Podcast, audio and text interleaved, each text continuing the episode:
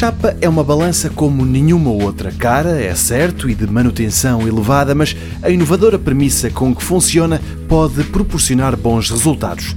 Apesar do preço, a balança usa inteligência artificial para conduzir o seu utilizador a um peso ideal, isto sem nunca lhe mostrar quanto é que verdadeiramente está a pesar.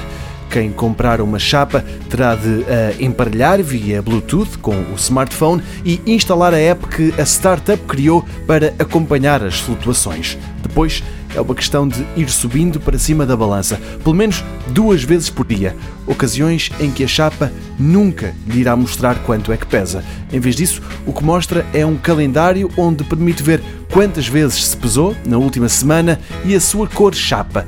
Isto sim é indicador de alguma coisa. Azul e verde assinalam perda de peso e cinzento o trajeto contrário.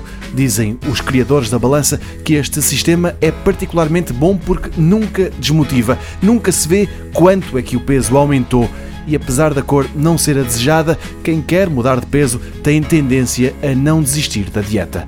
Pena é o preço. Até dia 31 a balança vai estar em promoção e por isso custa 80 euros. A app também, 6 euros por mês. Depois os preços aumentam. A chapa vai passar a custar 106 euros e a mensalidade da aplicação que a acompanha sobe para os 8 euros.